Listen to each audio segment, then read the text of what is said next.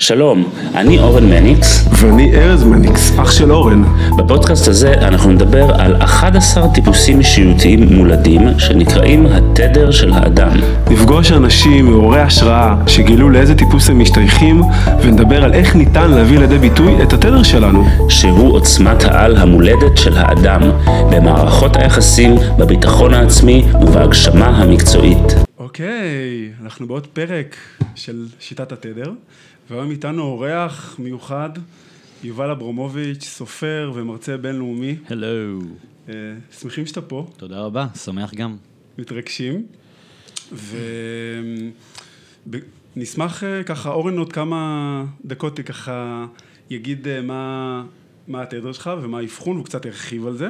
ופעם ראשונה, מה שאנחנו הולכים לעשות, זה הבחנו אותך לפני, אבל לא אמרנו לך מה התדר שלך. כן. ואתה לא יודע מהי העוצמה המולדת שלך, אורן בכמה מילים גם יגיד מי זה, אז בעצם אנחנו זה. הולכים עכשיו לחשוף בפניך את התדר שלך ואת מה הוא כולל, וזאת תהיה הפעם הראשונה שאתה שומע את זה. בדיוק, ואולי בכמה מילים, תגיד ככה על עצמך. אוקיי. אני על עצמי. טוב, אני בן 45, אבא של שירה ונוגה, גר בתל אביב. אה, כמו שהצגת אותי, אה, סופר ומרצה, אה, משחק גם לעיתים, יזם, מגשים חלומות של עצמי.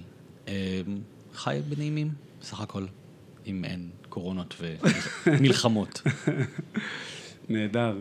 אורן, אז תגיד בכמה מילים, גם מי שלא מכיר, בכמה מילים מה הבחנו אצלו, ומה עשינו לפני בכמה מילים, ממש בקצרה, וככה תרחיב על התדר. מעולה.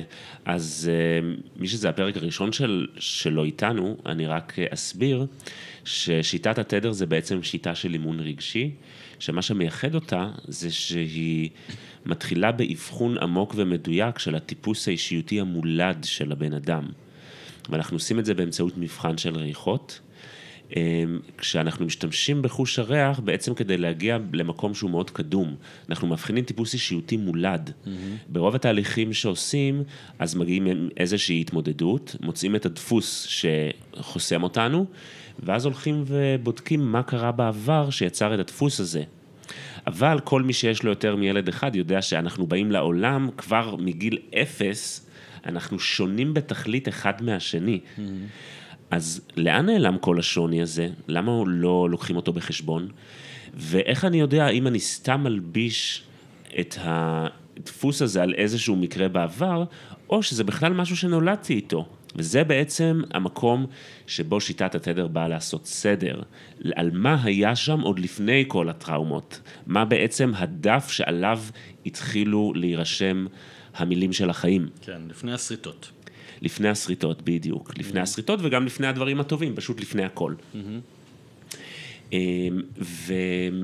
אז התדר שיצא לך, התדר הוא הטיפוס האישיותי המולד, אז אני הרבה פעמים משתמש במילה תדר. זה תדר מספר 3, שנקרא אחדות הניגודים. זה התדר היחידי שקיימים בו כל התדרים. וזה המהות שלו, האחדות של כל המגוון, של כל השוני. בכולנו יש את כל התדרים, אבל לא בצורה שווה. ואנשים שהם תדר שלוש, בגלל שהתדר הכי חזק אצלם זה תדר שלוש, אצלם כל התדרים קיימים בצורה שווה, ולכן הרבה פעמים יכולים להתחבר ואפילו להזדהות עם המון סוגים של אנשים. Mm. משהו שאתה מתחבר אליו? מאוד. קודם כל זה נשמע לי כמו פיצול אישיות קצת, לא? שכל התדרים... זה יותר מפיצול אישיות, כי פיצול אישיות זה שניים. כן. זה התדר המשני שלך, כן. לחישת הלב אוקיי. נגיע אליו. אני- זה ריבוי אישיויות. סכיזופרניה, הבנתי. אוקיי, זה גם מסביר דברים. אה, כן, האמת שאני מאוד מאוד, כן, אני מאוד מאוד, אני אני חושב שאני באמת, יש בי הרבה מאוד צדדים, שאני חושב שלפעמים אנשים לא... קודם כל, אפרופו, זה נורא מתחבר להצגה העצמית, ששמעתי תספר על עצמך, וכמו שאפשר להבין, אני הרבה דברים, ואני עוד צמצמתי, כי אני תמיד מסתבך עם להתחיל להגיד, ואני גם זה, ואני גם זה, ואני גם זה, וגם לא כל דבר אני מספר מה אני עושה, יש הרבה דברים מאחורי הקלעים שאני עושה, אה, אבל אני באמת טיפוס של גם וגם וגם, כאילו מבחינה מקצועית. אה, אז נגיד זה, ושנים ניסו ליישר אותי. כאילו בכל מיני מסגרות, ובכל בכל מיני אנשים, אמרו לי, לא, אפילו ש- יועצי שיווק, לא, תחליט, אתה לא יכול גם וגם וגם. אני חושב שבסופו של דבר ניצחתי את המערכת. כאילו, ולראיה, הגעתי הלום ואני עושה גם וגם וגם אז וגם. מה זה הגם וגם וגם? מה אתה עושה? שנבין. נגיד סתם, אני גם משחק, וגם כותב, וגם מרצה, וגם... ו- וזה כאילו עולם האמנות, אבל אני גם בעולם הכסף, ואני גם בעסקים, ואני מנהל את האומנות שלי כאיש עסקים בצורה מאוד מאוד חדה וריאלית. אה, ו... ו... ויש בי את הגם וגם, ואני גם טיפוס אה, מאוד אופטימי וחיובי, אבל גם מאוד ריאלי ועל הקרקע, אני גם באוויר ואני גם חולם, אני כאילו מאוד מתחבר למה שאתה אומר. אמרת נקודה מאוד חשובה, כי המון אנשים אה, חווים את הגם וגם כחיסרון, וקוראים כן. את זה בשיווק, למשל כשיקוף, למשל מיוצאים, או בכלל. אני מניח, לא יודע, ההורים שלך, שנייה, תתמקד, יובל, מה אתה רוצה כן. לעשות? כלומר, איזה טיפ היית יכול לתת לאנשים שעוקבים, שמרגישים שיש להם, אה, כאילו, מה עזר לך? אמרת, ניצחתי את המערכת. נכון. כאילו, מה עזר לך לנצח את המערכת ושזה יעבוד לך? כי, כי זה לא מובן מאליו. אה, להיות מאוד מאוד קשוב לעצמך.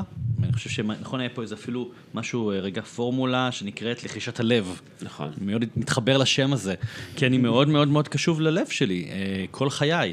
אה, אני מאוד מאוד נאמן לעצמי. לפעמים אני מסיחים את דעתי, אה, אפרופו יועצים, עניינים שאתה לוקח, ואומרים לך, לא, לא, תעשה ככה. זאת אומרת, טוב, הוא מבין, אני אזרום עם משהו, ואז אני אומר, לא, לא, לא, לא, לא. אני חושב שבאמת, גם, גם ביצירה שלי, בספרים, אה, נגיד, נגיד הספר הרשימה, שזה הספר הכי מוכר שכתבתי והוא בארץ ובעולם, אף הוצאת ספרים לא רצתה אותו בישראל. אף הוצאת ספרים. עכשיו הייתי יכול להגיד, טוב, אם אף הוצאת ספרים לא רצתה אותו, אז, אז הוא לא טוב, אז אני אוותר עליו. אבל ידעתי שהוא, יש בו משהו. לא ידעתי כמה הוא יצליח, אבל הרגשתי שיש שם משהו, וש, ושאסור לי לוותר על זה. והוצאתי אותו לבד, גייסתי כספים, והשאר היסטוריה. ו... וכל מיני סוכנים שהיו לי בתחום המשחק, שאמרו לי, לא, אתה לא יכול זה, אתה כן יכול זה. זה יפגע בך אם תעשה את הדבר הזה. אמרתי, לא, אבל בא לי, אני נורא, אני נורא בן אדם של בא לי. בא לי לעשות את זה. כמו שלמשל סתם, באתי אליכם, כי בא לי. כאילו, אני מקבל הרבה פניות לפודקאסטים, אני משתדל לענות לכולם, אני לא יכול, כי זה גם עניין של זמן וזה. אבל אה, אני מאוד סקרן ואני מאוד פתוח לכל מיני הרפתקאות, זה נשמע לי כמו הרפתקה מעניינת. נבוא, מקסימום בזבזתי שעה מחיי. אה, אז, אה, אז אני מאוד כזה, אני יכול מצד אחד להיות מאוד הרפתקן של יאללה, ומצד שני גם יכול להיות נורא החלטי להגיד לא, אני לא מגיע. אגב, מה שאתה אומר זה מדהים, כי הרבה פעמים אנחנו, אני רואה את זה בעצמנו, שיש לך מערכת, יש לך עשייה, אתה נשאב לשוטף, כן. ואתה מכבה את הסקרנות הזאת להקשיב ללב, כן. כי בטח יש לך עכשיו, אפרופו רשימה, יש לך גם רשימת מטלות. שלא הספקת לעשות, והמקום הזה של... להקשיב ללב, להתחדש, כן. לזכור שזה בעצם הדברים ש, שמביאים את, ה, את השפע, את המימוש, את ה- הבא לי הזה ממקום כן. אבל בא לי עמוק, לא של teenager שבא לי. כן, כן, כן, כן. אמ, אני חושב שזה משהו לא מובן מאליו, ואני חושב שזה משהו שכולנו יכולים לקחת מזה. כן. בתקופות עמוסות דווקא לפעמים. ואני חושב שגם, אה, כאילו באמת, להקשיב ללב, להיות נאמן לעצמך, זה לא פשוט, כי אתה כל פעם אומר, רגע, אולי אני טועה, אולי אני טועה, אולי, אולי, נכון. אולי הם יודעים מה הם אומרים. בטח שאתה צעיר יותר, כאילו היום אני כבר בן 45, כבר עברתי מסע בחיים הזה, ואני יכול להגיד, לא, לא, לא, אני, אני יודע על מה אני מדבר. אבל כשאתה בן באמת 18, 20, 25, שזה כזה, אתה, אתה עוד מעורער. אתה אומר, אה, אוקיי, מישהו אומר לי זה. אבל לא, נאמנות, נאמנות עצמית. אה, וגם להיות מוכנים לשלם מחירים, כי שילמתי מחירים על הנאמנות העצמית הזאת. כן. אגב, אני גם נורא מתחבר למה שאתה אומר, אפרופו שאנחנו מולדים עם, עם דפוסי התנהגות. אז אני אומר בהרצאה שלי, הרשימה, ש, שילדים מגיעים לעולם יצורים סקרנים. וקשובים, הרי מפרקים דברים כל הזמן, וקשובים לעצמם, הם זורקים את האוכל אם זה לא טעים להם, נכון? הם, נכון. תינוק מעיף את האוכל על הרצפה, וילד, אה, ואני רואה את הבנות שלי, אני מכין להם, לא משנה, הארוחה הכי טעימה בעולם, לא טעים להם, לא יאכלו. לא משנה מה אני אגיד להם, אה, אה, את לא תקומי... אבל זה טעים, אבל זה ממש כן, את טעים. לא תקומי מהשולחן עד שאת לא, נגיד סתם, לא שאני אומר את זה, היא לא תאכל, כאילו, היא תאכל ביס. אנחנו קשובים, נאמנים, נוגעים, מעזים, אה, עושים שטויות, כאילו, לפעמים גם סכנות, אבל, ואז באמת, ככל שמתבגרים, כל הדבר הזה נעלם, כי המבוגרים אומרים, די, תפסיקי לחלום, ובלי שטויות, ותהיה ריאלי, תהיה מציאותי, ואל תיגע, ואל זה, וזה לא בריא, וזה זה, ואל תנסה, ו... מצטמצמים. אני רוצה לתת זווית נוספת לזה, כי אני חושב שאנחנו כבר בדור, לא, לא אנחנו, אבל הדור של ה... של ה... בא לי להגיד צעירים, אבל אני, אני גם מרגיש צעיר עדיין, אה, ואני בן 37. אה, אני מדבר על... ש... אפילו הדור שלי והדור של בני ה-20, זה נראה כאילו ההורים דווקא כן הפנימו את העניין הזה של כן לאפשר לילד לחלום, אבל. נוצרה בעיה הפוכה. יותר מדי חלומות? יותר מדי ציפיות על הילד, כלומר, ושל הילד על עצמו. כן. כאילו עכשיו העולם הזה זה איזה מין משהו שאם אני לא מגשים את עצמי ואם אני לא מגשים את החלום שלי, ומה החלום שלי בכלל? אז מה, אז מה יהיה איתי? והח, וה, והשנים יעברו ואני אפספס, ויש לחץ היסטרי על אנשים צעירים היום. כן. להגשים את החלום שלהם, אבל מה אם לא ברור להם מה החלום? ומה אם יש להם חלום אבל אין להם אומץ? ומה, ונוצר מין מרוץ כזה, ו- וזה מעניין אותי, כי אתה, אתה באמת הרבה מביא את העניין הזה של החלום, איך אתה מתייחס לזה. דור קודם, מי דיבר בכלל על חלומות? נכון. לך, לך תמצא כאילו עבודה באיזה כן. אה, מפעל או אה, משרד ממשלתי עדיף, כן. או איזה בנק אה, עם אה, איגוד עובדים טוב, ווואלה, שיחקת אותה. ואז היה איזה שיפט כזה של עזוב את כל הדברים האלה, לך אחרי החלומות שלך, כן. תשתה את ה... אה, תסחט את הלימון עד הסוף, תאכל את התפוח, וזה יצר לחצים מסוג אחר. נכון. מה דעתך? לא, אז? אז אני, אני, אני לא קיצון, לא לפה ולא לפה, זאת אומרת, כאילו מי ש... תראה, יש אנשים שטוב להם באמת באיגוד, נקרא לזה, במפעל, שיעבדו שם, אם זה טוב להם. ואני לא, לא חושב שצריך להיות קיצוני לגבי שום דבר, זאת אומרת, אתה יודע, אני גם אומר הרבה פעמים על חלומות, הייתה לי שיחה השבוע עם מישהו, דווקא חבר, אמר לי, שמע, אבל לי אין חלומות כמו שלך. עכשיו אמרתי לו, איזה חלומות יש? אתה יודע מה החלום הכי פרוע שלי? להוציא 40 אלף תמונות מהטלפון ולעשות אלבום תמונות לבנות שלי שאין להם, הם כבר עוד שנייה בת 14, כאילו, ואין לי אלבום תמונות לבנות, כי הכל בעננים. זה חלום, כאילו, זה החלום שלי. זה לאו דווקא אומר לטפס על ההימאליה. אני חושב שהמילה חלום היא גם מילה אה, מעורפלת לאנשים, ואחד מהדברים שאני עושה בפעילות שלי, זה להסביר לאנשים מה זה חלום. חלום זה משהו בר השגה. אבל דורש משאבים של זמן, כסף, פוקוס ותוכנית פעולה. כאילו כשיש לך תוכנית פעולה, אתה מפנה לזה זמן אפילו שעה בשבוע, אה, מגייס כסף, כי צריך לפעמים גם כסף בשביל חלום כזה או אחר, אה, הוא בר השגה. כאילו זה פשוט לה- להבין שיש פה איזה נוסחה מסוימת. אה, לפעמים יש חלום שהוא בר השגה והוא קצר, שבאמת אפשר תוך שלושה חודשים להגשים אותו. לפעמים זה תהליך של שלושה חודשים. אם מישהו עכשיו רוצה לעשות פודקאסט, זה לא איזה משהו, הוא לא בר השגה, נכון? יש לכם פודקאסט. אה, עושים גוגל, חברות אה, הפקה, פודקאסטים, או קונים ציוד הביתה. כאילו, הכל אפשרי. אני חושב שזה הכל עניין של איזון. אה, צריך להיות, זה כמו שהפורמולה כאן מאתרת פר אדם, גם חלום זה פר אדם ופר טיפוס. זה לא... ברור לי שאני טיפוס ספציפי, עם איזו אישיות מסוימת, אני יכול לשעוט קדימה, ויש בן אדם יותר מגומגם בהתנהגות שלו. הוא לא פסול בגלל זה. צריך להתאים לו את הדרך פעולה שמתאימה לאישיות שלו. אז זה בדיוק, אני רוצה שנקשיב, אה, המאזינים, לשפה שלך. כי השפה שלך מבטאת את התדר שלך, את הטיפוס שלך. בעצם מה אתה אומר? יש הרבה סוגים של אנשים, כולם מקובלים, כולם טובים, וכולם צריכים למצוא את הדרך שלהם. אני יכול להבין את כולם, ואף אחד לא צריך להיות משהו שהוא לא. לגמרי. וזה התמצות של אחדות הניגודים. כי ה- מה זה אחדות הניגודים? אחדות הניגודים זה היכולת לראות ולהזדהות ולהבין את כל הגוונים שאתה רואה בחוץ, כי בעצם הם קיימים בך. יש בך המון המון צדדים, יש בך את כל התדרים. זה כאילו ניקח את כל סוגי האנשים בעולם, נשים אותם בבן אדם אחד. וזה מאוד מעניין לשמוע את השפה של אנשים כשאתה יודע את התדר שלהם. ובעצם מה שאני שומע אותך זה שם דגש על, על המגוון. Mm. זה שיש מגוון אנושי רחב. כן. כי זה המשקפיים שלך. ממש וזה התדר. התדר זה בעצם הפילטר שדרכו אנחנו רואים וחווים את העולם. ואני רוצה לשאול אותך שאלה. אמרת ללכת אחרי הלב, באמת התדר המשני שלך זה לחישת הלב, mm-hmm. שיש להם אינטואיציות אה, מאוד מאוד חזקות. אבל אנשים שאין להם את לחישת הלב והם אחדות הניגודים, הם ישמעו אותך אומר, לך על מה שהלב שלך מרגיש, mm-hmm. ומה שהם יגידו לך זה, אני מקשיב למה שהלב שלי אומר, אבל הוא פשוט אומר 70 דברים, mm-hmm. ואני לא יכול לוותר על אף דבר, וכל mm-hmm. דבר הוא דורש זמן והתמקדות, וויתור על דברים אחרים, או יותר נכון, לא ויתור, אלא אפילו אם זה ויתור זמני נניח. כן. אז יש לי לזה תשובה. אה, אז כמו שאתה עשית לי את המבחן של הריחות, ואז אתה סיננת, והשארת אותי בסוף עם ארבע פורמולות, ומתוכם צמצמת וצמצמת, אז אני גם כן בפעילות שלי, אה, שאני עושה באנשים עם הרצאות, או ב- באיזו תוכנית ליווי שנקראת המעבדה להגשמת חלומות, אה, אני, אני, אחרי שאנחנו גם נשארים עם איזה רשימת חלומות, כי לכל אחד יש רשימת חלומות, אה, וממפים אותם ומבינים מה חלום, מה בירוקרטיה, מה דורש תוכנית, מה לא דורש תוכנית. השלב הבא אה, זה מבחן התשוקה. אנחנו מעבירים כל חלום וחלום, מבחן תשוקה, כל אדם יושב עם עצמו ונותן דירוג לחלום. כמה אני באמת רוצה את זה. ואז אני מבין מה אני באמת רוצה. זאת אומרת, כאילו, ואם זה בדירוג נמוך, אז זה לא... בוא נשים את זה כרגע בצד. והדירוגים יכולים להשתנות גם. אז אני רוצה לענות לך כתדר כן. שלוש. כי אם יש אנשים שהם תדר שלוש, וזה תדר יחסית נפוץ בארץ, הניגודים? כן, אחדות הניגודים, הדבר שיעלה להם זה, ואם הכל עשר, זה השאלה שתעלה. כן. מה היית עונה להם? שאלה טובה מאוד. אה, אז פה, אפרופו הלב, מה ממש בא, כן למקום הילדי הזה, מה בא לי? פשוט מה בא לי? מה בא לי להתמסר אליו? מה עושה לי חשק? כאילו, אתה יודע, אני, אני רואה את זה על עצמי, תשמע, אני למשל, אה, הייתי תלמיד גרוע, אין לי בגרות. אין לי בגרות, ומה שיש לי, כאילו עשיתי מבחנים זה 30, לא יודע מה, באמת. בספרות, שאני, כן, ספר, יש לי ספרים. בספרות נכשלתי. אה, בחיבור, בהבעה. הסופר שנכשל בספרות. כן. זה יכול להיות אייטם. כן. ו... ו... ו...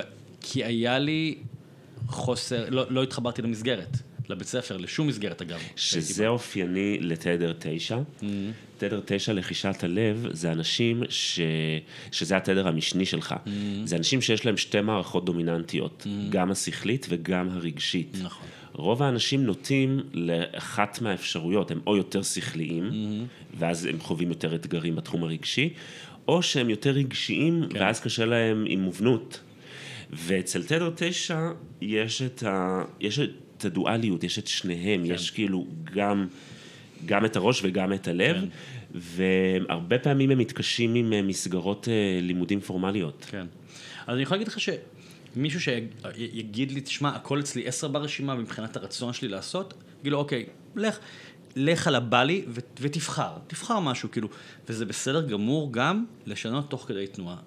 גמישות. גמישות. גמישות, תשמע, אני, אני לפעמים, אתה יודע, אני מרצה הרבה באוניברסיטאות, מכללות, מזמינים אותי כזה לסיום שנת לימודים או תואר, ואני עומד מול חבר'ה צעירים בני 23 שסיימו שלוש או ארבע או חמש או שבע שנים של איזשהו תחום מסוים, ואני רואה בעיניים את אלה שאומרים, איך בזבזתי את הזמן, זה בכלל, אני לא הולך לעבוד בזה. ואני אומר להם... והם אני- רבים? אה, הם לא מעטים. אני, אני, בוא, אני, זה לפחות 20 אחוז, אם לא יותר. ואתה יודע, ובאמת, ואנשים שלמדו רפואה ועוזבים את התחום, ועריכת דין ועוזבים את התחום, והצטיינו בלימודים. ואני אומר להם, זה בסדר גמור, למדת בדרך הארוכה והקשה והיקרה, מה אתה לא רוצה לעשות? כאילו זה ישרת אותך וישמש אותך, מי שלמד עריכת דין יעשה חוזים לעצמו כל, כל החיים. ו... אבל ההורים הוציאו כל כך הרבה כסף, והיו כל כך הרבה ציפיות. בסדר, אבל זה לא החיים של ההורים, זה החיים שלך. מה, זה החיים שלך, זה לא רלוונטי בכלל. אתה יודע, בדיוק הבוקר שוחחתי עם חבר וחברה על טעויות שכל אחד עושה טעויות בחיים. וסיפרתי להם איזושהי טעות מקצועית שעשיתי. יצא לי ספר בארצות הברית, והימרתי על משרד פרסום, כאילו התלבטתי לאן אני הולך, לאיזה משרד פרסום, בחרתי משרד, משרד פרסום, אחרי זומים ו live וסקייפים וכל הדברים האלה, לא נכון. בדיעבד זה היה המשרד הכי גרוע. מכל מיני סיבות בחרתי אותם. וזה עלה הרבה מאוד כסף. זה הברית, 300 אלף שקל, במזומן. ו... ולא רק שהלך הכסף, הם גם לא הביאו את הפריצה המיוחלת בנסיעה הברית. וברור שזה כאילו, זה כאב, וזה... זה... אבל, אוקיי, בסדר, אז כאילו, נקסט, כאילו, אני לא מלכה את עצמי על דברים כאלה. זאת אומרת, אתה יודע, זה, זה תמיד עושה קווץ' בלב. גם עכשיו שאני מספר, יש איזשהו קווץ', כזה, "מ, חבל, כאילו, הייתי עושה בחירה אחרת, הייתי חוסך את הכסף, הייתי אולי פורץ יותר מהר בארצות הברית, אבל זו, זה חלק מהמסע. כן. אני חושב שזה חלק ממסע והתפתחות והתבגרות, ואני חושב שכל תחנה שאנחנו עובר, עוברים בחיים, יש לה משמעות ושיעור, גם אם אנחנו בזמן אמת לא מבינים את זה. אז אה, שום דבר לא עולה לחינם. אגב, מה שאני ראיתי בבחירה, שהרבה פעמים אנשים מספרים להם סיפור שהם לא יודעים מה. כן. אבל מספרים לעצמם סיפור. מספרים לעצמם סיפור שהם לא יודעים מה לבחור, אבל ברגע שאתה מפרק מה הפחד שלהם, יכול להיות הפחד להיכשל, או מה מאחורי זה, ובעצם אתה מפרק את זה, הם מגלים שהם יודעים מה זה, כן. הם פשוט, לא, הם דוחים את ההחלטה, כי אם הם יחליטו, זה, זה יאמת אותם עם, ה, עם, עם מה שהם מפחדים. זה כן. יכול להיות מחויבות, זה יכול להיות, מ, זה יכול להיות מהרבה סיבות. כן. אז, אז הרעיון ברגע שמפרקים מה הפחד, ואם אתה באמת פוחד, מעבר ל... אני לא יודע, אני ברמת הכותרת, פתאום אתה מגלה שאנשים יודעים, כאילו, יודעים מה הם רוצים, פשוט כן. אין להם את האומץ להגיד לעצמם נכון. שהם יודעים. ויש אנשים אפרופו טיפוסים שגם זקוקים למישהו שייתן להם דחיפה, זה נכון. או חיזוק. אתה יודע, יש אנשים שזקוקים לחיזוק. אני בטוח שאתה אפילו רואה את זה ב- ב- ב- ב- בריחות, נכון? כאילו, כבר מזה אתה יכול אפילו יכול לאבחן אנשים. האופן שבו בן אדם אומר אוהב, לא אוהב, או בן אדם שאומר, רגע. צריך לחשוב על זה, נכון. לי שוב פעם, נכון, כאילו זה גם, ונגיד, אני אדם מאוד החלטי, אני מקבל החלטות בשניות, ואני לא מדבר על החלטה של אה, אה, לקנות מחברת, בית, כאילו אני יכול בדקה לקבל החלטה איפה אני אגור, כאילו איזה בית אני אקנה או אשכור או לא משנה, כאילו, ויש אנשים שצריכים לראות נכון. 200 דירות, ו... נכון. כי אני, לא יודע, זה, זה גם אה, חלק מקלילות שפיתחתי. מה הכלי שעוזר לך להכריע? הפנימי, כלומר, אתה, מה, אתה, אתה מנתח את הדבר, אתה הולך על פי הרגש, אמ, אתה... קודם כל, אני מאוד אוהב להתייעץ, אז אני תמ, תמיד מתייעץ עם אנשים. אה, קודם כל, עם, עם, עם החברים הקרובים שלי, שהם אנשים מדהימים אחד-אחת. אה, ו- ולאו דווקא, אני לאו דווקא הולך עם ה... כול- יכולים להגיד לי עשרה אנשים לא, ואני אחליט כן אגב. אבל אני אוהב לשמוע דעות. אה, אני אוהב להתייעץ מקצועית בפייסבוק הרבה פעמים, אני שואל שאלות בפייסבוק את הקהל, וואלה. ברמת מה הכריכה שמתאימה לספר החדש, אני אראה להם ארבע, ארבע כריכות. אגב, כולם יגידו כריכה אדומה ואני אקח כריכה כחולה בסוף. אני, אני רוצה אבל לשמוע, אז זה שילוב של להקשיב לחברים הקרובים שאני מאוד מאוד מעריך. אה, יש לי פסיכולוגית שאני מאוד אוהב, ואני איתה 20 שנה, אני גם מקשיב לה, אבל הכל בערבון מוגבל, כי אני מקשיב לי בסוף. מדהים. ואז אז אני רוצה לשאול אותך, כשאתה נכנס פנימה ועושה את ההכרעה, בוא שנייה ננסה להיכנס לתהליך כן. הפנימי הזה, שהוא יכול לקרות בחצי שנייה. כן. ואגב, סליחה שאני קוטע, אבל אני, אני זוכר, אימא שלי אה, אה, תמיד אמרה לי, אה, אה, אני תמיד הייתי כזה, שוב, מקשיב, אוסף עצות ומקבל החלטות, והייתי לפעמים גם הולך נגד כל העצות, או כאילו מקבל לכאורה אה, החלטות אה, גחמתיות של להתפטר מהמקום הזה ולעזוב את המקום הזה ולריב עם ההוא וכל מיני דברים כאלה, והיה איזשהו רגע בחיים שאימא שלי אמרה לי, באיזה גיל 35, אני כבר לא זוכר על איזושהי החלטה שקיבלתי, אה, אני חושב שאני יודע מה זה, שהתפטרתי מעיתון שעבדתי בו הרבה מאוד שנים, הייתי שנים עיתונאי והיה לי מעמד מאוד בכיר ותנאים מאוד טובים, והיא אמרה לי, אתה יודע, פעם נורא, הייתי קצת מוטרדת מההחלטות האלה, מה, כאילו מהקפיצות האלה, אבל אני יודעת היום שאתה יודע מה אתה עושה. ו, ואני, ו, וזהו, ואני אני יודע מה אני עושה. כאילו, אני יודע מה אני עושה. זה לא סתם גחמה. אז באמת הרבה אנשים שומעים אותך, ומה זה מקנאים בזה? כי אנחנו דור שמאוד מבולבל, Mm, נכון. ויש המון המון ציפיות למה אנחנו צריכים להוציא מהחיים האלה כדי שנהיה מאושרים, ובכלל, הציפייה להיות מאושר Mm. היא על היפר, כאילו היא על סטרואידים בדור הזה. כאילו, תירגעו, אנחנו הדור הראשון או השני שבכלל מצפה להיות מאושר. פעם פשוט ציפו לחיות. Mm. נכון. יש בזה הרבה יתרונות, כי זה מוביל אותנו להתפתחות, אבל זה גם יוצר המון המון לחץ. אז שוב הייתי רוצה כאילו, ש... כאילו, בהיכנסות שלך פנימה, בסופו של דבר, חצי שנייה לפני רגע ההכרעה, מה הכוח הזה שמופיע ואומר זה? איך זה מרגיש? איזה מין יד... משהו, תחושה בגוף, לא יודע, ידיעה פנימית שזאת ההחלטה. אני גם מאמין שהכל בחיים בר תיקון, הכל. כלומר, עברתי דירה, עברתי, ועשיתי טעות, אני יכול לעבור דירה שוב. אני יכול למכור את. אני בכוונה אומר למכור, כי כאילו לזכור וזה, זה יותר קל לפ... לקום מדירה לכאורה ששכרת. כאילו לקנות, זה זה, טאבו, עורך דין. גם אם קנית בית ועברת לאזור לא טוב לך, הוא רע לך אנרגטית, whatever, תמכור ותקנה. התפטרת מהבנק, אפרופו איגוד, ו- ו- או התפטרתי מהעיתון, והיה לי שם תנאים ממש טובים, טעיתי, אני אחזור לעיתון, או לא לעיתון הזה אולי, לעיתון אחר. לא לאותם תנאים, תנאים מופחתים, אבל אני אז זה יכול מה ללכת שאני. שומע אצלך, אני שומע אצלך מוכנות לשלם מחירים. נכון. כלומר, מוכנות לטעות ולקבל באהבה את המחירים שיגיעו עם הטעות. תשמע, למדתי מסבתא שלי, אני חושב שבסופו של דבר כל השיעורים מגיעים. מהאנשים המבוגרים. אני מאוד אוהב אנשים מבוגרים אגב. אה, היום אני כבר בעצמי מבוגר, 45. אבל, אה, אבל כשהייתי בן 25, היו לי כבר חברים בני 60 ו-70. אני אוהב אנשים מבוגרים. וואו. כן, אני מאוד אוהב לשמוע אנשים מבוגרים, כי הם עברו מסע בחיים, והם יודעים הרבה, לא כולם, אבל הם יודעים הרבה דברים. וסבתא שלי אמרה לי פעם, אני זוכר שישבתי במטבח איתה, הייתי בן עשר אולי, היא שטפה כלים, ודיברנו, ותוך כדי שהיא שטפה, נפלה לה צלחת ושברה כמה צלחות, ואמרתי לה, אוי סבתא, נשברו הצלחות וזה, ואמרה לי, כן, מי, ש- מי ששוטף כלים, גם שובר אותם. ו- וזה, וזה משפט כן. שהולך איתי בחיים. כלומר, אם אני לדוגמה, יש לי עובדים ועובדות תחתיי, ואם, ולפעמים הם עושים, והם מדהימים, ממש אנשים, חלק, הייתי בקשר, אני מניח, עם חלק מהם, ובתיאום של המפגש הזה, נכון. והם באמת אנשים נחמדים ומקסימים, ודואגים לי ואכפת להם ממני ומההצלחה שלי. לפעמים חלקם עושים לא בכוונה טעויות, גם טעויות כספיות גדולות, אה, וזה כבר קרה. מעולם לא התפוצצתי על בן אדם. לכל היותר אמרתי, איזה באסה שזה קרה, בוא, בוא, בוא, בוא נשתדל שזה לא יקרה יותר. אה, למה? כי אם אני שחררתי את העסק שלי לעובדים אחרים, אני צריך לקחת בחשבון שהם יעשו טעויות, כי זה לא אני. ואגב, גם אני עושה טעויות, כן? אז אני... אבל אני גם מאוד מאמין בלסלוח לעצמי. לחמלה, כאילו... מדהים, זה מדהים, זה מדהים ממש. כי אחד הדברים שאנחנו מלמדים בשיטת התדר, זה שהשורש של חופש, זה היכולת לקבל את המחירים Mm, של החוסר מושלמות שלי ושל הבחירות שלי באהבה. ואנשים שהרבה פעמים נמצאים בשיתוק אל מול בחירה או אל מול צומת, זה אנשים שמפחדים פחד מוות לשלם את המחירים, mm. כי בעולם הפנימי שלהם, המחירים שהם ישלמו זה לא רק המחיר החיצוני של הכסף שהם ישלמו או, שלא, או של הזמן או שלא משנה מה, זה בעצם עדות לחוסר הערך שלהם. Hmm. ואז המחיר של לעשות טעות הוא מאוד מאוד גבוה, hmm. כי בן אדם לא יכול לחיות בלי תחושה של ערך עצמי, כן. בלי תחושה שהוא שווה. ואז כל בחירה הופכת להיות אה, ההוכחה בעולם לזה שאני בן אדם שווה, וזה מאוד מפחיד. כן. ואז זה משתק אנשים. וחלק מהתהליך הרגשי שאנחנו מלמדים אנשים לעשות, זה לחזור בחזרה ולבדוק מה יקרה בתסריט הכי גרוע. ואז מה תרגיש עם עצמך. ואם יתגשם התסריט הכי גרוע, האם עדיין תוכל לאהוב את עצמך? Hmm. האם עדיין תוכל לתת לעצמך גב?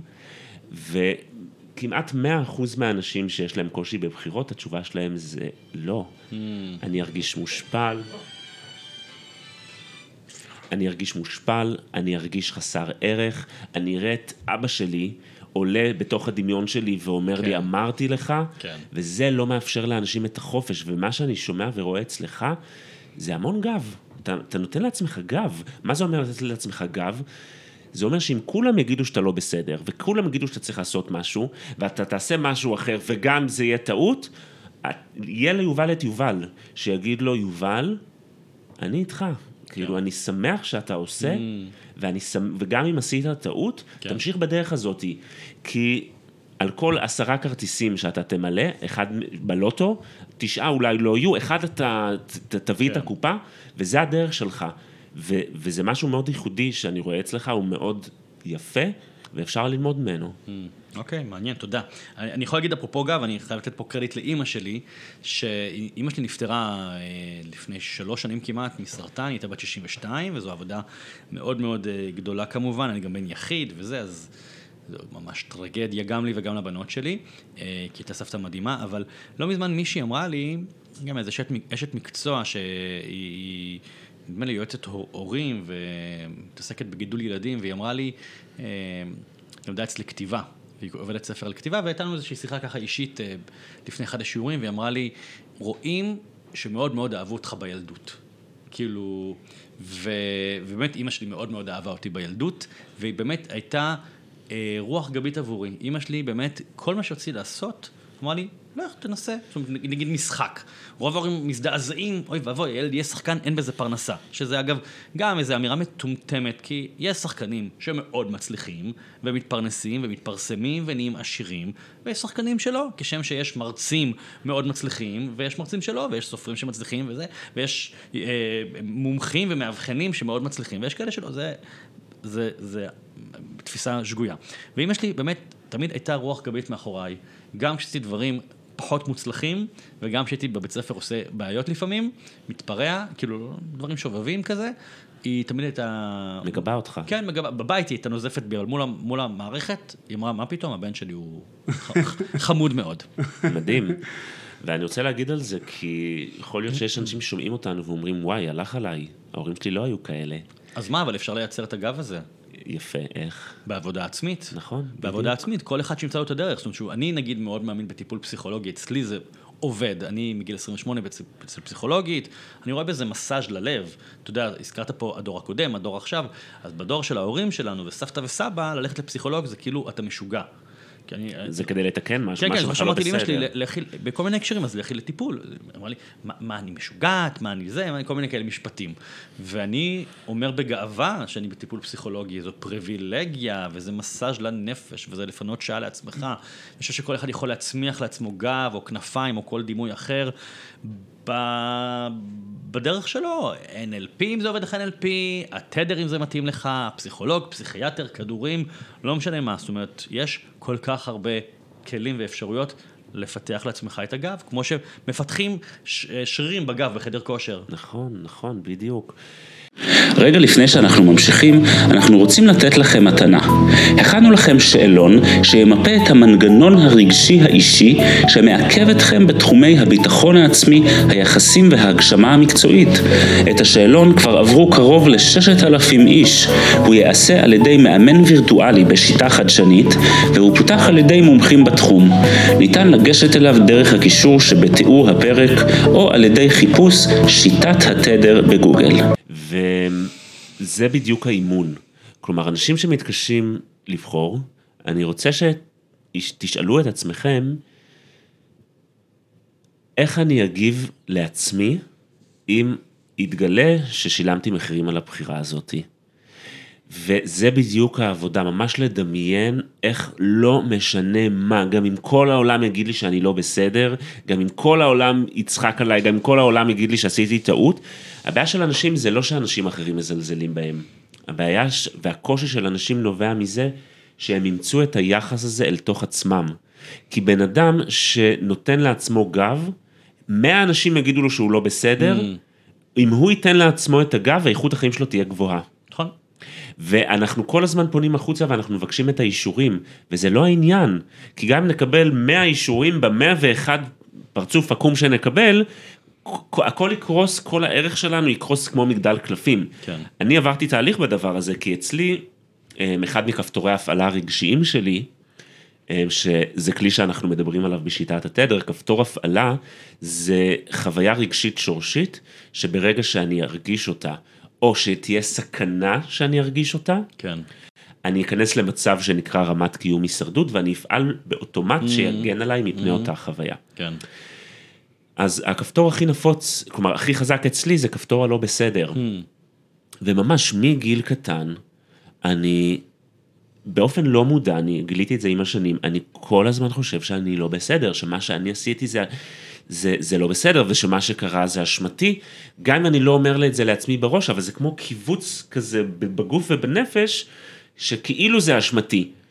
והייתי צריך לעבוד על זה, שלתת לעצמי גב, ובאמת בתור ילד, הרגשתי שאם אני אעשה משהו רע, אז ההורים שלי לא יגבו אותי. Mm. אגב, זה לא אומר שהם לא היו מגבים אותי. כן. אני בעולמי הפנימי, הם לא היו מגבים אותי, אז אפילו לא הייתי, לא הייתי מגלה דברים מסוימים להם, הייתי מסתיר דברים מסוימים, כי הייתי בטוח שאני אקבל ביקורת ולא אמפתיה, למרות שההורים שלי הם אריות בקטע הזה, הם תמיד שידרו שהם יגנו עליי והם תמיד זה, אבל זה היה, אה, כן. זה היה השיחה הפנימית שלי בעולמי הפנימי, ובאמת הייתי צריך לעבוד על זה. כן. לעבוד על המקום שבו גם אם כולם יגידו לי שאני לא בסדר, גם אם כו- כולם יאשימו אותי, גם אם אני ארצח מישהו, ובאמת יגיע, יגיע לי ללכת לכלא, אני את אורן לא עוזב.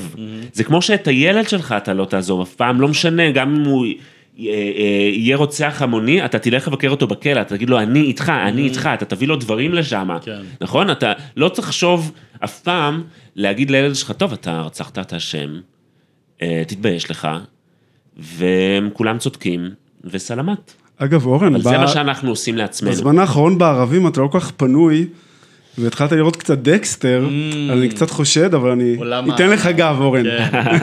כן.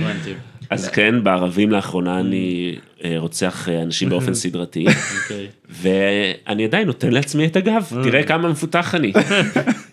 תראה, אני, אני, אני קראתי לא מזמן איזה משפט, לא זוכר איפה, בפייסבוק, אינסטגרם, לא זוכר מי כתב את זה, אז לא, לא יכול לתת קרדיט, אבל זה משפט יפה שמישהו כתב, אה, שאם יבואו לבן אדם, מישהו יבוא לבן אדם נורא נורא גבוה, אוקיי?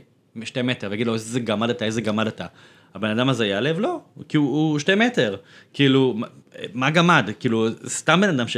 וגם, יש לי אצלי איזושהי ידיעה פנימית ל... מה, מי אני ומה אני. אז כשמישהו אה, כותב עליי בפייסבוק, וכיוון שאני, העשייה שלי היא ציבורית, אז גם כותבים עליי, לשמחתי, הרבה דברים טובים, אבל גם לפעמים דברים פחות טובים, ואני נתקל בזה, או שולחים לי צילומי מסך. אני מסתכל, אני, או, או כותבים עליי ביקורות על הספרים, או כל מיני דברים כאלה, ובאמת, אני, אני, יצא לי ספר לפני שנתיים שנקרא אה, אה, נקרא רב מכר, על איך לכתוב אה, והוא ספר שמביא זווית אחרת לעולם הכתיבה. אני לא שייך לאסכולה הפלצנית שאומרת, אה, רק אנשים מוכשרים כותבים, כל אחד יכול לכתוב. עובדה שאנחנו כל היום מסמסים, כל אחד יכול לכתוב, כל אחד יכול להיות שדרן ברדיו, יכול לעשות לו פודקאסט, כאילו, אנחנו בעולם שבאמת הכל אפשרי. ובאמת, חלק מהברנז'ה הספרותית קטלה את הספר הזה. אה, קראתי, וזה לא דגדג לי. למה? כי אני יודע שמה שכתבתי שם עובד. ונכון, לראיה, יש לפחות 50 אנשים שיצאו מקורסים שלי, שיש להם היום ספר ביקורים שהם הוציאו, חלקם אפילו הפכו לרבי מכר. וחלקם עובדים על הספר השני והשלישי כבר לבד, כי הם הבינו את הרעיון. ולכן כשקראתי את הביקורות, ואני אוהב, אני אוהב לקבל הערות ומשוב וביקורות. פשוט אמרתי, אוקיי, חו- חוץ מלהיות עצוב על ריש, ריש, רישותם של בני אדם, להגיד, למה מישהו יכתוב את זה? כאילו, כי כתבו שם כל מיני שטויות אה, ועיוותים של טקסט שכתבתי, אני עומד מאחורי מה שכתבתי, כי אני יודע שזה עובד. אני חושב שכשיש לך ידיעה פנימית, אה, אפרופו גב, זה נורא מתכתב עם גב, אז יכולים עד מחר להגיד לך דברים. זה כמו שכתבתי בפייסבוק, אני מאוד פעיל ברשת החברתית, וכתבתי לפני כמה חודשים, שכשהבנות שלי הגיעו לגיל 21, הם יקבלו ממני אה, אה, מענק שחרור 5,000 שקלים, וצו פינוי מהבית. לא כי אני לא אוהב אותם, להפך כי אני מאוד אוהב אותם, אני חושב שילדים בגיל 21 אחרי צבא, צריכים לעבור לגור מחוץ לבית, לגור עם, עם חברים, עם שותפים, ללמוד את החיים. וזה זה נהיה ויראלי בפסיכיות, זה הגיע לטלוויזיה ותוכניות בוקר וזה ופה ושם, וקיבל המון המון הדים ותגובות, כשלצד התגובות של וואלה אתה צודק, בעיקר בדור הזה המבולבל וזה, היו גם תגובות מאוד קשות של תתבייש לך, שהלוואי שינטשו אותך כשתהיה מבוגר, ועדיף להיות יתום מאשר להיות ילד לאבא כמוך. תגובות מאוד קשות. זה לא הזיז לי. כאילו, זה לא נעים לקבל כאלה תגובות, אבל זה לא הזיז לי כי, כי, אני, כי, זאת, כי אני מאמין במה שאני כותב, אני, אני עומד מאחורי התפיסה הזאת. לא אמרתי תשליכו את הילדים שלכם ותתכחשו אליהם, אפרופו הדוגמה שאתה נתת, להתכחש לילד שלך. אה, אני, אני אמרתי פשוט, לשחרר אותו לדרכו, להיות מאחוריו, רוח גבית, אבל בבית שלו. אגב, בינינו, גם אני רוצה באיזשהו שלב לקבל את הבית שלי בחזרה, את החופש שלי. כאילו, הורות זה לא כלא, כאילו עכשיו אני מוכן 18 שנה לצמצם את עצמי, כדי לתת מרחב לבנות שלי. אבל היי, יהיו בנות 20, רוצה בחזרה את המרחב שלי. זה בסדר גמור להגיד את זה. אבל אני מוכן לדבר על זה, ואני מוכן להתדיין על זה, אני מוכן להתווכח על זה. אבל ממש לא התרגשתי מחלק מהעליהום שקיבלתי, כי זאת אמת שאני מאמין בה, ואני אני יכול לדבר על זה שעה. מדהים. אז אני רוצה להוסיף לעניין הזה, כי יכול להיות שיש אנשים ששומעים אותנו, אומרים, יואו, אבל אצלי זה לא ככה, ואני יודע שאני צריך לתת לעצמי גב, ואני לא מצליח, וזה. אז אם אתם לא מצליחים לתת לעצמכם גב, בואו תתחילו לתת לעצמכם גב על זה שאתם לא מצליחים לתת לעצמכם גב. כי עוד אחד הדברים שקורים הרבה בשנים האלה, זה הדיבור הזה על תאהב את עצמך, תעריך את עצמך, ווואלה, לא כולם מצליחים. ולהתחיל בלהסכים, להשלים ולאהוב את עצמי כשאני לא אוהב את עצמי. כן. וזה בסדר. זה לא יתחיל כשאתם תקבלו איזה השתלת גב מאיזה סדנה כאילו מטורפת. נכון. זה יתחיל מאיפה שאתם עכשיו נמצאים. ואם יש לכם עוד דרך לעשות בדבר הזה, בציר הזה של אה, לגבות את עצמי ולגנות את עצמי, אל מול לגנות את עצמי, אז זה דרך, זה דרך, ואם אתם שמה בציר יותר במקום של אתם מגנים את עצמכם, אז בואו תתחילו רק בזה, בלקבל את זה שכרגע אתם שמה. כן, כן, לגמרי. זה תהליך, תשמע, אני, אני חושב שזה, זה, זה, זה, הרבה דברים זה תהליך, אתה יודע, הרבה פעמים אנשים- שואלים אותי בכל מיני הקשרים, אה, וואי, יש לך ביטחון, איך הביטחון שלך, מאיפה זה, מאיפה זה. לא, לא נולדתי ככה, כאילו, לא יודע מה, איך נולדתי, אבל אני אומר, לא, זה משהו שהתפתח אצלי, הביטחון, בטח המקצועי. ביטחון מקצועי גבוה יש לי, אני יודע, אני, לפחות בתחומים שאני מדבר עליהם, לא בכל דבר אני מבין. אה, ביטחון אישי, עוד, עוד, יש, עוד יש עבודה, גם זה משתפר, אבל למה זה משתפר? כי אני עובד על עצמי המון המון שנים. אה, כשהייתי בן צעיר והייתי נער, קראתי המון ספרי עיון והדרכה, הרבה לפני שזה היה פופולרי, פעם זלזלו בז'אנר הזה, אה, how to be, age. כן, how to be a millionaire in 30 days, כאילו עדיין יש מלא בולשיט בספרים האלה, כן? אבל קראתי, בלעתי ספרים כאלה, אה, שהשפיעו עליי.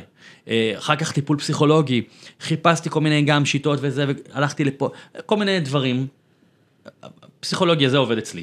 אה, אבל עבודה עצמית, כאילו, ואיך אומרים, כל עוד הנר דולק אפשר לתקן, נכון? יש- זה- זה המשפט. אפשר לתקן, גם בגיל 40 וגם בגיל 60, אם מישהו שומע אותו אומר, טוב, זה כבר מאוחר עבורי. אימא שלי, אפרופו, אימא שלי פרצה כדוגמנית בגיל 60, היה לה חלום לדוגמנית כל חייה. די. הייתה אישה מאוד מאוד יפה, אבל זה לא קרה כי הייתה תקופה אחרת, זה פחות היה מקובל, ובגיל 20 היא כבר נהייתה אימא גם.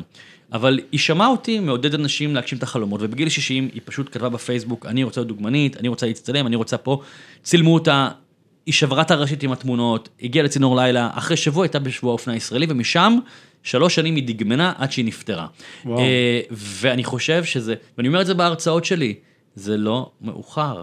לא לתקן את הגב שלנו השבור, ולא לא להגשים חלום, ובאמת, גם בגיל 80 אנשים עושים שינויים. כאילו, ובכלל היום, אפרופו הדור של היום, היום אנשים, תוחלת החיים הולכת וגדלה, אנשים חיים עד, סבא שלי נפטר לפני שלושה חודשים בגיל 98, והוא היה בריא וצלול עד יומו האחרון כמעט. כלומר, ואומרים שהדור הזה כבר יגיע ל-120, והצפי שבעוד 100 שנה אנשים יגיעו ל-150, נשמע לי סיוט, אבל זה יקרה. אז לא, לא להרים ידיים להגיד, טוב, זה מאוחר, אני כבר בן 40. מה זה 40? זה כלום, כאילו, זה כבר כברת דרך, אבל ניתן לתקן, נראה לי, לחיות בסבל עוד 40 שנה או 50 שנה, להגיד, טוב, זה עוד יותר זה נורא. השארית, כלומר, יש לי עוד, יש לי את השארית של כן. החיים לחיות. זה, זה, זה, זה נשמע לי עינוי, עינוי. אורן, אחד הדברים שהבחנו זה את הקוד הרגשי. אולי תספר בכמה מילים על הקוד הרגשי, מה זה, וקצת אה, תרים משם על המקום הזה. מעולה. מול אה, יובל. אז הקוד הרגשי זה הרגש האישי שהבן אדם צריך להרגיש כדי להיות במיטבו. אה, זה סוג של כלי, ברגע שאני יודע מה הקוד הרגשי שלי, מהו הרגש הזה, אני יכול לפעול איתו גם ככלי אבחוני, לבדוק עד כמה אני מרגיש את הרגש הזה בכל תחום בחיים שלי, ואז לדעת עד כמה אני במיטבי. אה, וגם ככלי עבודה, זאת אומרת במקומות שבהם אני לא במיטבי, המצפן זה איך אני מכניס את הרגש הזה לתוך אותו תחום, ואז אני עולה למעלה. והקוד הרגשי שלך שיצא לך במבחן עריכות זה שלווה.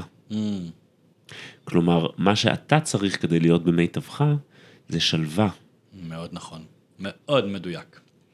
אני, אני, ובאמת, כאילו, תראה, יש לי חיים מצד אחד מאוד, כאילו, מהצד, אם תסתכל ביומן שלי, זה נראים חיים פסיכיים. כאילו, זה, פה, שם, שם, נוסע, כל היום חורש את הארץ, את העולם, אה, אה, וכל יום נראה אחרת, ועומסים נורא גדולים וזה, אבל תמיד אני, אני, אני אומר את זה, אני חושב שגם אמרתי את זה לבת שלי לא מזמן, יש לנו המון שיחות בתקופה האחרונה, כי היא מתבגרת, וזה הזמן שלי לתת לה שיעורים ולבנות לה גב.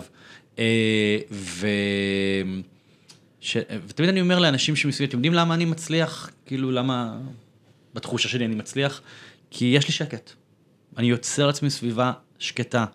אה, אם זה חברים, אז חברים ש... אין לי חברים רכלנים, זה מצחיק, כי דיברנו, בהתחלה הייתה לנו שיחה אישית לפני ההקלטה, ואמרת לי משהו, טוב, אני אגיד, לא יודע אם זה לשון הרע, נורא התחברתי אליך. אמרתי לך שאני, יש בי משהו דתי. ואני באמת, נגיד, נמנע מרכילות. אה, לפעמים יוצא לי, כן, אבל נגיד, אתה יכול להגיד לי, תשמע, היא התגרשה. אני אגיד לך, אה, וואלה, אוקיי, טוב, אז היא התגרשה. אני לא אגיד לך, למה, מה קרה? לא מעניין אותי. אז ניפיתי מחיי את כל האנשים הרכלנים, הממורמרים, המרירים, הרעים, וזה. אז יש לי סביבה חיובית. אה, אני גר בבית פסטורלי, אומנם בתל אביב, הרועשת, אבל אני גר בשכונה מאוד מאוד שקטה. הקמתי לי גינה בבית, כאילו, ואז יש לי צמחייה, ו... ו, ו אני בקיצור, יש לי חיים מאוד מאוד שקטים. למרות שכאילו, חיצונית הם מאוד מאוד רועשים מישהו, ההספקים שלי הם פסיכיים, כאילו בהשוואה לאדם ממוצע, אבל בפנים נורא שקט לי. וחשוב לי תמיד שהזוגיות שלי תהיה שקטה, אה, ושלא יהיה לי רעשים בזוגיות. אה, זאת אומרת, זה מה זה בסדר, רעשים בזוגיות? זה בסדר לריב, זה לא בסדר לי- לייצר מלחמה. זה לא בסדר לגרור את זה שבועות. רבנו, יש מחלוקת, שאני גם בכלל מלכתחילה לא צריך להבין למה צריך לריב בתוך זוגיות, כי זה שני אנשים אוהבים שיחברו ביחד לגור. לפעמים יש אי הבנות, בסדר, אבל לא לחיות בתוך מלחמה. אם זה מלחמה, אז בוא ניפרד. אה, והייתי במקומות כאלה. אה, אני- רוצה להיכנס הביתה ושיהיה לי בבית שקט. ובאמת, אגב, מי שנכנס אליי הבית, לבית שלי, אז יש לי בית מאוד נעים, מאוד צבעוני, עם מלא פיצ'יפקס, הוא בית כאילו גדול, עם אנרגיות טובות, עם המון אור, עם המון שטויות, עם כל מיני דברים חמודים, כאילו, אה, בית שמח. אני מאוד מאמין אה, לגור בבית שמח, להיות מוקף. אני, אני פעם כתבתי איזשהו סטטוס שהיה מאוד ויראלי, שאני, שאני חי חיים, אני חי בסרט של וולט דיסני. אני לא רואה חדשות. אני יודע מה קורה בעולם, כי כולם יודעים שעכשיו יש מלחמה באוקראינה, כאילו, אני לא יכול להימלט מזה. אבל אני לא מזריק את זה ל- ל- ל- לווריד. אני, מה, מה יעזור לי לשבת לראות, גם שחלילה יש פיגוע, מה יעזור לי לראות, היה פיגוע מזעזע לפני שבוע באלעד, מה יעזור לי לראות עכשיו אולפן פתוח שבע שעות. שמעתי, הזדעזעתי, בכיתי, סגרתי, זהו, מה יעזור לי לראות, ואז הוא בא, והוא עשה ככה, והילד שלו ראה את זה, מה, מה, מה, זה, מה, מה זה תורם לי?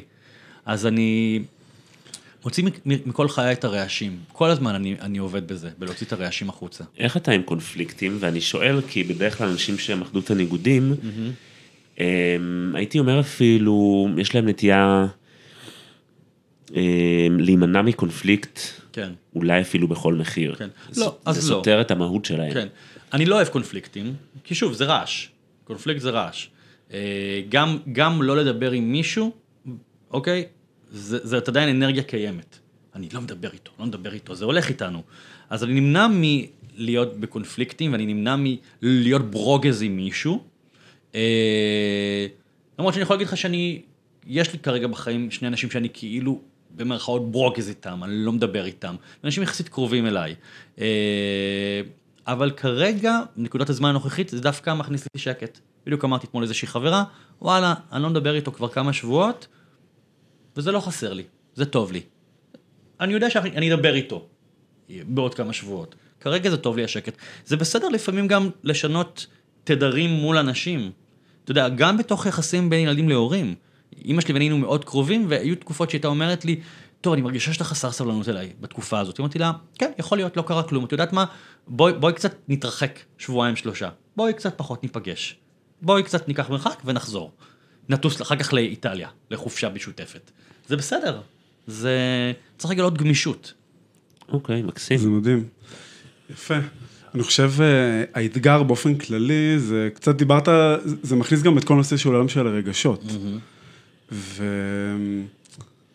והאתגר, אני חושב, במקום של הרגשות, מצד אחד, להרגיש את זה במלואו, להתמודד עם הדברים, מצד אחד, מצד שני, אה, לא לתת לזה לצבוע את כולנו, וזה בעצם, דיברת על איזשהו איזון מסוים של כן להתמודד, כן. ו- ולהכניס את זה. ושאלה שעלתה לי, אני קצת הולך לנושא אחר, על חלומות.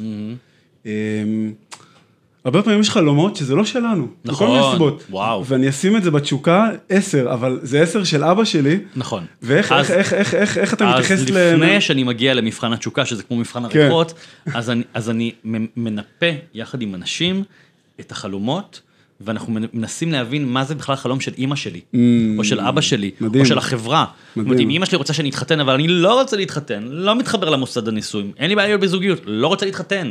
אז אני מבין שזה לא שלי. זאת אומרת, אני, לגמרי, אתה נוגע פה בנקודה מדויקת, וצריך לדעת גם לסנן את הדברים האלה, ו- ואני מתחיל גם, ממש מאוד דומה לתהליך שעשינו כאן עם ה... הבאת לי פה פלטה של ריחות בקבוקונים, אז גם אנשים מגיעים אליי עם 100 חלומות, ואנחנו מתחילים למיין אותם, למפות, לנפות, לנפות, מדהים. לנפות, ולהישאר עם חלום, שניים, שלושה, שאנחנו מתחילים לעבוד עליהם, ואגב, ברגע שאדם יודע לעבוד על חלום, זה כבר, זה, זה עיקרון.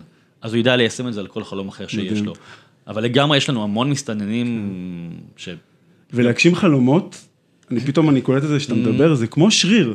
כאילו, ברגע שאתה מתרגל את זה וכולי וכולי, פתאום אה, זה יותר קל. אני נגיד, אה, סתם, רשתות חברתיות, לציין את עצמי ולשתף דברים, זה היה נכווה לי אחד הדברים הכי קשים בעולם, Mm. כן. אבל אבל ברגע שלקחתי את זה א' מזווית חיובית כביטוי אישי שלי, כן. ושכללתי את זה, פתאום אני אגיע למצב שיש לי גם כבר תור של דברים שצילמתי ועוד לא הכנסתי, כלומר, ממש. חלומות זה גם סוג של שריר שיש בתוכנו, לגמרי. שבעצם המרחבים שאתה יוצר, חלק מהם מאפשרים לאנשים בעצם לפתח את השריר הזה של כן. הגשמת חלומות, אני תמיד מדמה את זה, אני. מדמה את זה אפרופו שרירים, אמרתם שניכם שרירים בכל מיני הקשרים, שזה ממש כמו ללכת לחדר כושר, בהתחלה אתה נרשם, עולה על ההליכון, מתעלף. אבל אחרי שבוע אתה רץ חמש דקות, ואחרי שבוע אומרים לך, היי, קצת רזית בפנים, אז גם יש לך מוטיבציה. אז אתה אומר, וואלה, נכון. אז אתה פתאום רץ רבע שעה, ואז אומרים לך, היי, גם ירדה לך הבטן, ואתה בכלל בהתלהבות, ואחרי חודשיים אתה רץ רבע שעה על ההליכון. זה ממש עניין של אימון. כאילו, כל דבר בחיים הוא ניתן לאימון. אני לא ידעתי לבשל, היום אני בשלן מדהים, מאסטר שף. כאילו, לא, לא להיסחף, אבל למדתי, הקורונה אגב עזרה לי בזה, כי לא היה לי מה לעשות, אז למדתי לבשל. אני אומר, הכל בחיים ניתן ללימוד ותיקון. אה, מדהים. וזה לא, זה לא משמיים, כאילו, אה, אין לי את היכולות, כאילו, לא, אני חושב שבאמת, כל אחד, אתה יודע, יש דברים אבסולוטיים, כן, אם אני רוצה להיות דוגמן, דוגמן אני לא אהיה. אני חמוד מראה, אבל שם זה נגמר. אולי, אם אני אעשה ניתוחים פלסטיים ולא יודע מה, אז תהיה אולי. דוגמן של האינסטגרם שלך. נכון, נכון, לא, אבל נגיד אם אני כן, להיות דוגמן כן. אה, תחתונים, לא יודע. אבל אם אני אעשה אגב ניתוחים פלסטיים וזה, אולי אני אהיה נכון, דוגמן, לא יודע, אבל אין לי באמת שאיפה כן. שכזאת. אני אומר, אני באמת חושב שבחיים, למעט כוח עליון, כלומר, אם כן. עכשיו תיפול פה עלינו תקרה, או חלילה מחלה קשה, למעט כל זה, נכון. הכל אפשרי. מה אגב- קורה אם בא אליך מישהו שזה החלום שלו להיות דוגמן, ואתה מסתכל עליו, כמו שאתה דיברת על עצמך, ואתה רואה, הוא לא יהיה דוגמן כמו שהוא חושב, כן. ש- כמו שהוא חולם להיות. תראה, אז קודם כל, אני לא אגיד לו שהוא לא יהיה דוגמן, כי זה לא תפקידי. אני חושב שקטונתי. אבל אני, אני, אני אגיד לו, בוא נבנה תוכנית פעולה. ובתוכנית פעולה, בין השאר, הוא ילך לעשר סוכנויות. והם יגידו לו שהוא לא יכול להיות דוגמן. אני לא אגיד, אני קטונתי, אתה יודע, למדתי משחק, דיברנו על זה גם לפני זה, חלק מהמורים שלי טענו שאני לא אהיה שחקן. על אפם וחמתם, עשר שנים שיחקתי ברציפות, בסדרות מאוד פופולריות שעד היום משודרות, ובתיאטרון ובקולנוע וכולי וכולי. באיזשהו שלב אני לקחתי צעד אחורה כי פחות עניין אותי, אבל uh, מי אתה שתגיד לי? זאת אומרת, אולי גם באותה נקודת זמן, בגיל 21, באמת, עוד הייתי קצת סגור ולא בשל. באמת, לקח לי כמה שנים להבשיל ולהרגיש נוח ולייצר לעצמי גב, כמו שאתה קורא לזה. אה, אני לא אגיד לבן אדם, אתה לא. אה, אני אולי אעביר לו מסרים בין השורות, אבל אני אגיד לו, אוקיי, בתוכנית הפעולה, אתה הולך לעשות תמונות מקצועיות, כי זה חייב, ואתה הולך לעשר פגישות עם עשרה סוכנים. הנה הסוכנים. ובוא נשמע מה הם יגידו. הוא יבין את זה מה, מ- לבד, ממש מהר. ואם הוא לא יבין, אז אה, זה כבר, זה כבר שלו. אוקיי, מדהים. מדהים. אמ, אחד הדברים ש, שמאוד אני מתחבר, אני מחזק את המקום הזה של החלום, לעשות את הסדר הפנימי, באימון הקלאסי, כן. קודם כל אתה עושה את החזון, ואז אתה את כל שאר הדברים מתעל. כן. והרבה פעמים אנחנו עובדים במרכאות הפוך מהאימון הקלאסי. Mm-hmm. אנחנו קודם כל, הבן אדם מחודד מה המהות שלו, מי הוא, עושה את הסדר הזה, ואתה הכנסת גם נדבך מצוין של מה החלומות שלי, ומה שעושה כן. איזה חקירה עוד יותר לעומק. כן. ואז לראות איך אתה מחבר את החזון שלך למשהו פנימי, מהות, למי, ש, למי שאתה, למה שאתה. כלומר, לעשות את הסנכרון הזה בין המהות, מי שאתה, לחזון שלך, שיש איזשהו חיבור, שיש איזשהו קשר שאתה מרגיש איתו טוב. אה, זה גם איזשהו מקום שהרבה פעמים אנחנו עושים את החזון קצת בשלב אה, יותר מאוחר בתהליך. כלומר, אנחנו לא מתחילים עם החזון, כן. שאנחנו שמים את זה כ... כשלב, אז זה עוד כאילו סוג של אה, נרטיב, עוד איזושהי גישה כן. של אה, לחזון וכולי. אנחנו עכשיו נגיע לפינה, אוקיי. אורן, תביא את האות, טו טו טו טו. יפה, של אה, פינת אה, המלצות לעבודה. אוקיי. אנחנו נ- ניתן ככה כל מיני המלצות לעבודה שיש לתדר הזה, ואתה תבחר משהו אחד שככה, שאתה תרצה. לקחת אה, איתך את זה לדרך, אוקיי. כצדה לדרך. זה יכול להיות משהו שהוא רלוונטי לחייך עכשיו, או המלצה לעבודה שעבדת עליה בעבר ושינתה את חייך. אמ, אז עבודה על אומץ ועל נחישות, עבודה על החלטיות ועל הוצאה לפועל של דברים, פיתוח יכולת בחירה בעשיית דברים שמרגשים אותם, התמקדות בבחירות על פי רצונם, גם אם זה לא מה שאחרים רואים ובוחרים עבורם, זה בעצם הכותרות של כל מה שדיברנו כאן. ממש לגמרי. כאילו, אני אומר, אוקיי, זה- זה אני, זה אני, זה אני. עשיתי, עשיתי. עבודה על נכונות לשלם את המחיר על מי שהם, אני בשוק, האמת. אני- לא זוכר בעל פה את כל ההמלצות כן. לעבודה, וזה פשוט ראשי פרקים של ה... ממש, אוקיי. עבודה על שים נכונות תמונה שלי בחוברת וזהו. ממש, עיין ערך כן. אה, יובל אברמוביץ'. אה, עבודה על נכונות לשלם את המחיר על מי שהם ולא על מי שלפי דעתם נכון להיות. להציב לעצמם מטרות ולהתמקד בהן, אני בשוק. נו נו. הכרה ביכולות שלהם ואיתור נקודות החוזק הפעילות. אז שים גם לחישת הלב, אני רוצה שתקרא את ההמלצות לעבודה שלך, אוקיי, לחישת אוקיי. הלב, כי אולי שם יהיה, כי שם, יש, יש, יש ב- בתדר את המיטבו ולא במיטבו. כן, אה, אתה בתדר הראשי שלך, אתה מביא שם הרבה את המיטב שלך. כן. ו... אבל מה ממה שקראנו, מה זה עשה לך לשמוע את זה? וי, וי, וי, כאילו, אני, כאילו, אין משהו שהייתי משפר, או, כאילו, אני חי ככה, מדהים, כן. מדהים. אתה מרגיש שזה טבעי לך לחיות ככה, או שזה משהו שהרווחת? כן. אה, הרווחתי. כ- כעבודה שעשית, הכוונה. הרווחתי, הרווחתי, עבדתי, עבדתי ואני עדיין עובד מאוד מאוד קשה להיות מי שאני, אני עובד על החוסן הנפשי שלי, אני גם מדבר על זה גם בפעילות שלי, על בניית עמוד שדרה, אז קראת לזה גב, אני קורא לזה עמוד שדרה, או אני קורא לזה אה, מודל הבניין, שכאילו בניין, אתם יודעים, יש רעידת אדמה, לא, לא כל בניין קורס. נכון. וצריכים כמה עמודים נטועים באדמה, בניין האני שלי, הבניין של החברים שלי, המשפחה, הזוגיות, הקריירה, יש כמה בניינים. ואז גם יש רעידה מטלטלת, הבניין זז, נופל הגג, נופל חלון, אבל הוא לא מתמוטט. אז אני עובד שנים ואני קנאי, אני קנאי לשפיות הנפשית שלי, אני אדם מאוד מאוד אה, בריא נפשית, כאילו זה בסדר להגיד, זה כאילו לא שחצן, נכון? לא. אני מאוד בריא אני נפשית. גם- מעיד שזה ככה ככה נראה. כן, ואני עובד על זה מאוד קשה, ואני גאה בזה, ואני... ולכן אני מנפה אנשים שמפריעים לי בדרך. זה יפה. אה, כולל אנשים קרובים, אה, וזה מחיר. כבד לשלם.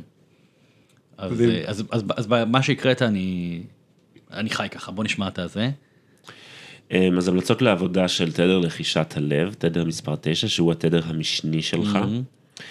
עבודה על חיבור ללב ולבינת הלב.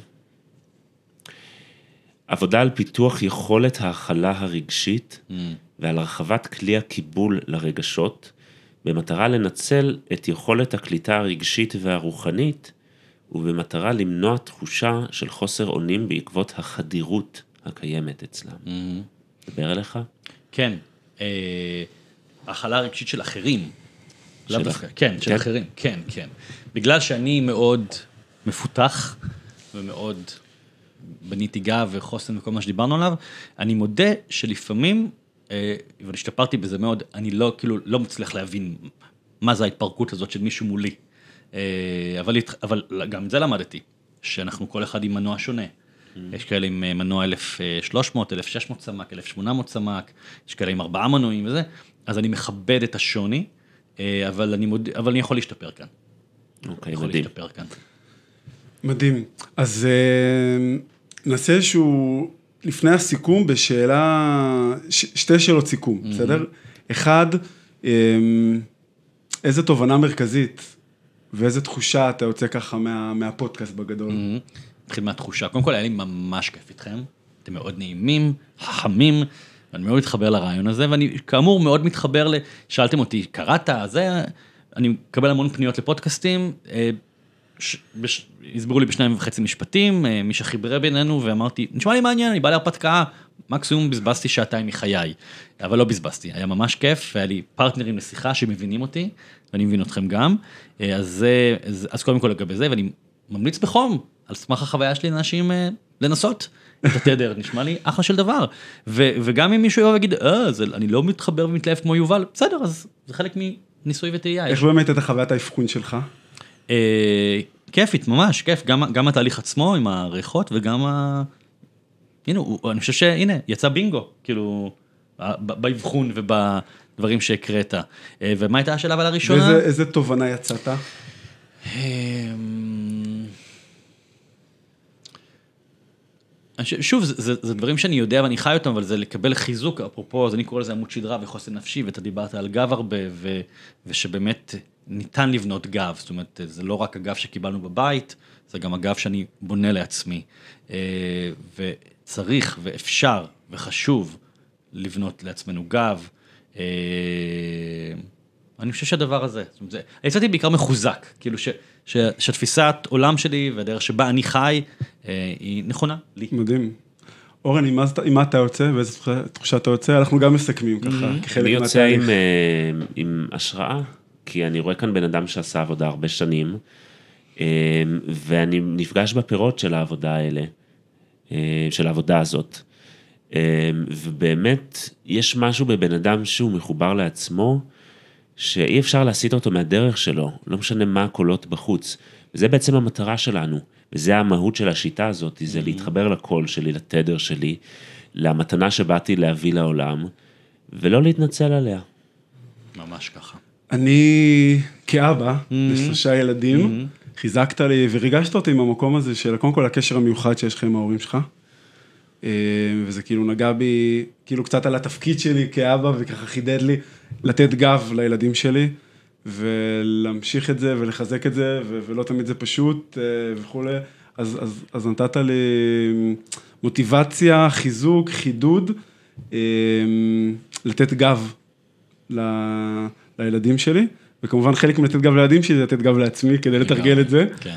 אז, אז זה מקום אה, אחד, וברמת הרגש, אינטואיציה, כאילו, אה, מרגיש ממש אהבה אליך, Mm.